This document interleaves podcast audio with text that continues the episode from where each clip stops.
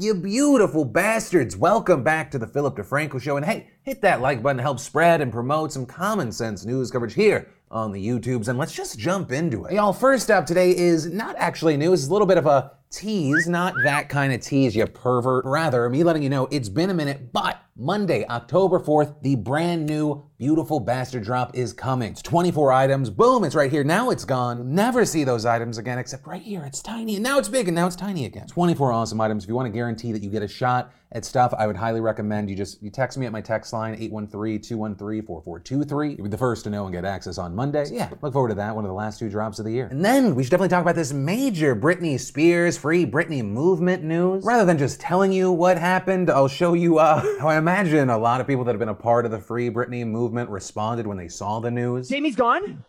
Kayla. They pulled out Out how? of the conservatorship.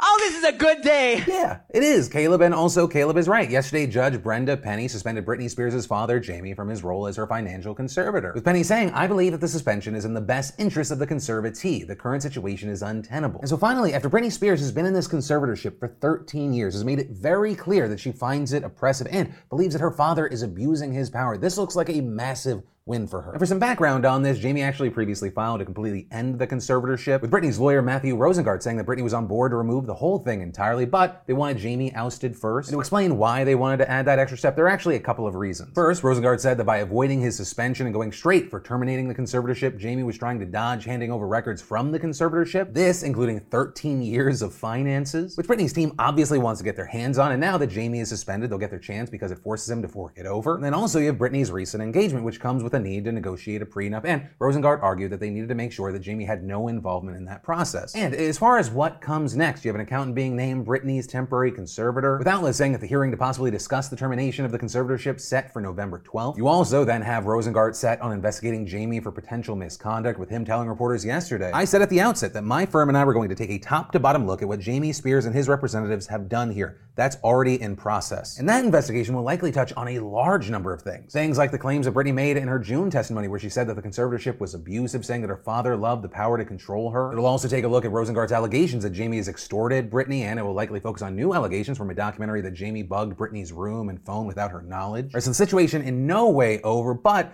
very likely the next chapter for Britney Spears' life it's here. And then, in one of the most requested stories this week, and I'm going to try and talk about kind of the, the grander aspect of this rather than just uh, the individual thing. And that grander aspect is canceling celebs in general. Right, I've talked about this before. I think, short of actually committing a crime, I think a celeb cannot effectively be canceled. Or whether you think it is rightly or wrongly, I just, I don't see really many examples of that. Like, everyday people can get canceled, they get fired from their job, they don't have like a platform of their own. But I mean, just look at the last year you had what? James Charles, David Dobrik, Nikita Dragun, I feel like gets canceled every week. Jeffree Star, Shane Dawson. Actually, those last two are, are, the, the specific thing we're talking about today. Or because people are starting to get worked up because Jeffree Star said that he and Shane Dawson are be making the first video together since they were canceled back in the summer of 2020. Or Shane and Jeffree dealing with various allegations and criticisms about old racist content as Shane made weird jokes about kids. Uh, both of their involvements in Dramageddon 2.0, all resulting in them losing subscribers and deals. Morphe specifically cutting commercial ties with Jeffree. And while Jeffree, for his part, already previously returned to posting, Shane essentially took a break from YouTube, more recently popping up on his fiance's channel. But also, it appears now that Shane is coming back with Jeffree. Jeffree posting brand new video will be up this Friday. Shane Dawson and I react to finding our makeup collab in Nordstrom Rack. Or something that Jeffree might see as a downgrade as he's previously made fun of brands that sell their products at discount stores. And as you might expect, the reaction's been mixed. Many of their fans happy to see them coming together, others not as thrilled, wondering how can they come back like nothing happened. With some writing things like, now how the fuck is Shane Dawson coming back after what he did? Sad how no one is really canceled, they can just take a year off and it'll be okay. And with these numerous situations we've seen and comments like that, I think it's caused a lot of people to kind of look back to the past year or two. Or how many influencers or celebrities got canceled and then like actually never came back. And like I think literally the only one is the one that most people actually want to return to the internet. Or that being Jenna Marbles, it, it felt very much like the near universal reaction to, to her canceling. Like she was being the person most angry at herself, most critical of herself. I mean, you look through social media, look through the comments on the videos and stuff, like it looked like no one wanted her to leave. Or like I think any day, like let, let's try it right now. I feel like you can hop on social media, type in Jenna Marbles, and it's probably gonna be people saying, I wish she was back. Back. YouTube hasn't been the same since Jenna Marbles left. I miss Jenna Marbles so much. Her videos were so great. Update, I still miss Jenna Marbles. Society of Jenna Marbles returned. But also, I feel like we're getting a little sidetracked here. What else say? One, if you have any specific thoughts about Shane Dawson coming back, right? Positive, negative, maybe you're torn, let me know. And two, regarding the question of can celebrities actually get canceled if there wasn't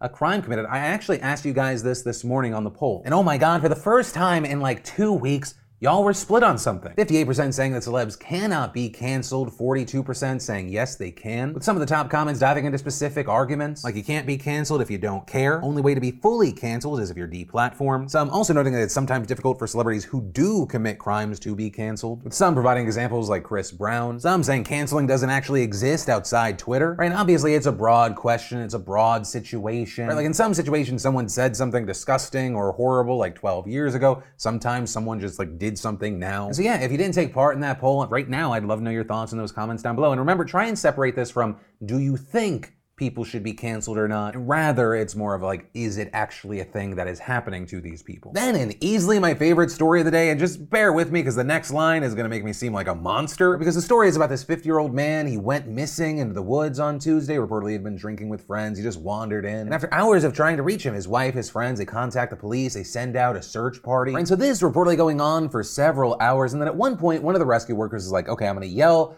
this guy's name. He yells it, and then someone within their own group goes, oh, hi. And so it turns out happened is that at some point the, the missing man he stumbled across a search party he decided to join. Right, he was helping out, didn't realize that he was searching for himself. Yeah, he was taken home. It's unclear if he's going to face any sort of penalty, but uh, I just love that for so many reasons. But from that, I want to take a quick second to thank the fantastic sponsor of today's show, Vessi. You know, it's honestly hard to find lightweight shoes that actually keep your feet warm and dry through rain, snow, mud, and Vessi did it again with their brand new sneaker, the Everyday Move, and I love them. Right, so if you didn't already know, Vessi makes 100% waterproof and snowproof sneakers that are incredibly comfortable, breathable, and actually pretty stylish, which is why they're good for running errands, hitting the gym, going to the park with the kids, or even going on muddy hikes. And this new Everyday Move sneaker still has their Dymatex material, a dual climate knit that keeps you cool in the summer and warm in the winter. It's for the explorer looking to take activities up a notch or just going for that sportier look. And the Everyday Move even has this silhouette inspired by the natural movement of water designed to get you moving. So if you want to get that feeling like you're walking on clouds legally and not getting in trouble with the law, just go to vessi.com slash Franco right now and be sure to use code DeFranco at checkout to get $25 off. Grab them now while they still have your size and you'll definitely be thanking me later. Then we should definitely talk about the massive news that the Cherokee Nation in Oklahoma reached a $75 million opioid settlement with three of the largest drug distributors in the country. And this is absolutely huge because not only is this deal the first of its kind with a tribal government, but also Cherokee officials say that it is the largest settlement in the history of the tribe, which is more than 390,000 citizens. And this agreement stems from a 2017 lawsuit the Cherokee Nation brought against the distributors Amerisource, Bergen, Cardinal Health, and McKesson. And as far as some of the specifics, you had the tribe accusing the groups of flooding its territory with millions of opioid pills, causing dramatic rates of abuse and overdose deaths that disproportionately affected their community. In fact, according to an analysis by the Washington Post from 2006 to 2014, Native Americans were nearly 50% more likely to die from an opioid overdose than non-Native Americans. Now, the, the sentence I hate saying with these stories, but it's pretty much every time. The three companies who profited off this devastation that they caused did not have to admit that they did anything wrong, with them still strongly denying any wrongdoing in a joint statement where they also patted themselves on the back for taking what they called an important step toward reaching a broader settlement with all federally recognized Native American tribes. But the situation isn't fully done, I mean, for at least two reasons. First, while yes, $75 million split three ways is basically pocket change for these distributors, it also comes as those three same companies along with Johnson & Johnson are in the final stages of solidifying a $26 billion settlement to resolve similar claims by states and local governments. And two, regarding the Native American tribes, they also named three pharmacies in that 2017 lawsuit that were not part of this deal. So you have the Cherokee Nation promising to vigorously pursue claims against Walmart, Walgreens, and CVS at a pending trial. Then we should definitely talk about all this vaccine mandate firing news. And where we'll start is with one North Carolina based hospital system reportedly now firing roughly 175 unvaccinated employees in a single go for failing to adhere to the company's mandatory COVID vaccination policy. However, and it ends up kind of being a theme across multiple companies, the initial number of people that could potentially be fired was much higher. With that company, Novant Health, saying that it suspended 375 unvaccinated workers last week, giving them five days to comply, right? Get that first dose. And that actually led to some 200 workers receiving their first doses by Friday. And at the same time, we've seen the vaccination rate for healthcare workers in New York State skyrocketing. With that likely connected to the fact that as of Monday, hospitals in the state are now allowed to fire any unvaxxed employees. And it was a big bump. Last week, the vax rate was around 80%. Now it's jumped to 92%. With New York actually having one of the highest rates of vaccination among healthcare workers nationally. However, obviously not universal. Some workers have still refused to take the vaccine, leading to them now being fired or suspended. That in turn has caused some hospitals to have to postpone elective surgeries and cut back on services. It's also why the governor of New York signed an emergency order that will allow the National Guard to fill staffing shortages. And while definitely a focal point, it's not just the healthcare industry. Reportedly, United Airlines is now preparing to fire nearly 600 unvaxxed employees, which sounds like a lot of people until you compare it to the number of people still dying every single day in the United States from COVID or United's workforce in general, with it saying that these people make up less than 1%. Well, of course, they and other places are still saying, hey, you can still get vax. There are inevitably going to be a number of people that are like, no, I'm still not going to do it. And according to new data, while there are a lot of people, right, still looking to hire, right, there's a job crunch, they might stumble across other issues because, I mean, we have reports coming out saying that on places like Indeed, the number of job postings that require vaccination spiked 242% in the last month. And understand, while it's still technically a small number compared to the total number of job postings, those numbers are very likely going to keep going up. And I say that because according to a new Gartner survey of legal and human resources officers at companies across the country, 46% of firms planning to issue vaccine mandates, 36% saying they're unsure, 17% saying they will not. Uh, but ultimately, you know, that's where we are with this story and situation right now. And so I want to pass the question off to you. What are your thoughts regarding these firings? Do you support them? Are you against them? Are you kind of torn on the issue? You don't know where you land, thoughts, anything, I'd love to hear from you. And then we should definitely talk about the major update to the Sarah Everard case. Or if you're unfamiliar, she was a 33 year old woman who went missing in the UK on March 3rd while walking home from a friend's house. And her body ended up being found a week later, more than 50 miles away from where she was last seen. And this story generated nationwide attention, also generating a lot of frustration when local police urged women to not go out alone. That blew up then, right? That approach criticized for fueling the culture of victim blaming, also prompting women on social media to speak out about their own experiences of abuse and harassment to shine a light on the epidemic of violence against women and girls in the UK. But with all that, we eventually saw authorities arrest and then later fire a London Metropolitan Police officer by the name of Wayne Couzens for Everard's abduction, rape, and murder. And after pleading guilty, the big update today is that he was finally sentenced to life in prison without the possibility of parole. And as far as some of the specifics, according to prosecutors, he used his police identification and handcuffs to trick Everard into getting into his car after telling her that she had violated COVID 19 rules. Witnesses who saw the kidnapping saying that they saw him handcuff her, also believing that he was an undercover officer making an arrest, with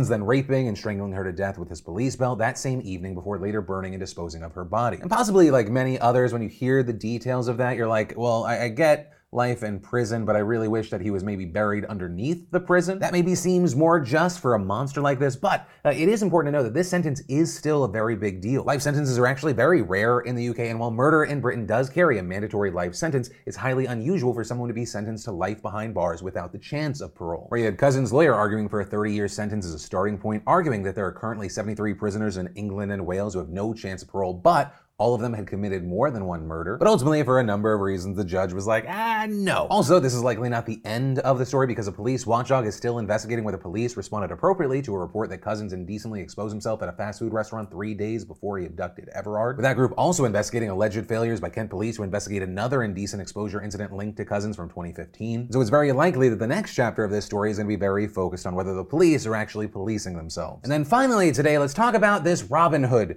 news. And just, just at the top, I want to say I am conflicted because I saw this situation trending. People have asked me to talk about it, but I am also an investor and a competitor of theirs. So there is the possibility of bias. And so what I'll try and do is just kind of cover the story, the accusations being made, and I'm just going to keep my opinions out of it. So here we go. Right, so Robinhood is back in the news because we're seeing some new major allegations coming out against them over the past week. Right, and just as a refresher, Robinhood's an app that allows you to buy and sell shares of stocks. Facing that major controversy earlier this year during the GameStop AMC meme stock frenzy. People throwing crazy amounts of money into stocks, seemingly trying to fuck with hedge funds like shares of stuff going up hundreds of percent. And then, of course, on that notable day, on January 28th, Robinhood restricted its users from buying new shares of GameStop and AMC, as well as Nokia and BlackBerry. Instead, only allowing users to sell off existing shares of those stocks, something that many said was a blatant attempt by Robinhood to cause share values to crash back down to pre-meme stock levels. And for a time, seemingly connected directly to this, we saw share prices plunge. However, since then, Robinhood has consistently denied that it was trying to manipulate the market, instead claiming that the decision was made because the buying surge resulted in a $3 billion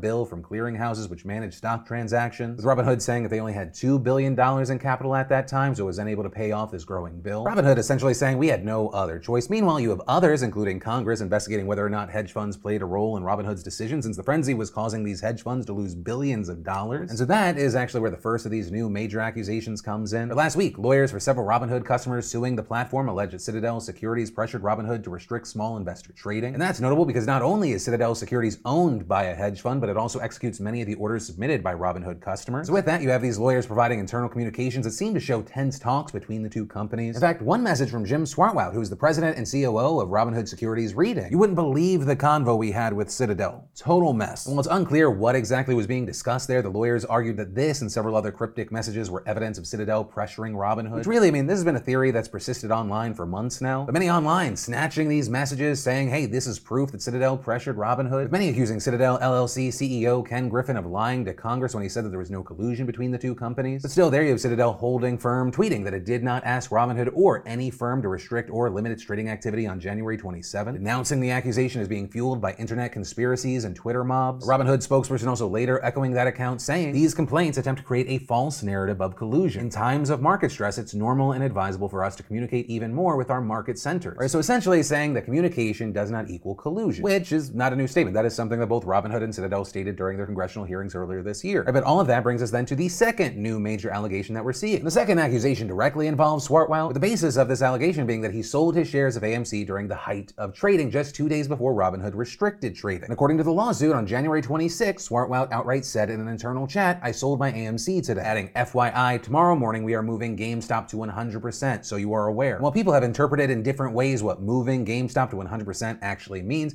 many are in agreement that it shows that he was trading stock on non-public information, with others also alleging that it appears that he's tipping off others to this non-public info. And well, yes, that is illegal. Like the last allegation, this is now in the hands of the court. And so now we have to wait and see. Do they see it one way? Do they see it the other? Do they kind of see it one way, but it's not conclusive enough? Does more evidence end up coming out that supports or rejects these accusations? Right, but ultimately, that's the story, and time will tell how everything lands. But what I will say, separate to that, like I said, I am invested in one of their competitors. I did so at my own monetary risk, but also because I truly believe in this company. If you're someone that's been thinking about investing, but you're not in a new place, I highly recommend you go to Public. You can use public to Franco.com, obviously, that benefits me, but Public is a great service in its own right. And two, if you're someone that uses Robinhood, you're not happy with them, you don't support the, the things that they did back then, you have trust issues, whatever reason, Public actually makes it exceptionally easy to move over your portfolio. Which one, I mean, that could be for your own peace of mind, your own security, but also the only way we have any control in this world, and it's so fucking dumb, is with our wallets. And hey, if you sign up with public.com slash Franco, or maybe even just if you sign up in general, I'm not sure, but I definitely know with our link, just for signing up, you'll get some free stock. And y'all, ultimately, that is where this story and today's show ends. And of course, one, whether it be with this story or any story that stood out to you today, I'd love to know your thoughts in those comments down below. And two, my name's Philip DeFranco. You've just been filled in. I love yo faces, and I'll see you next time.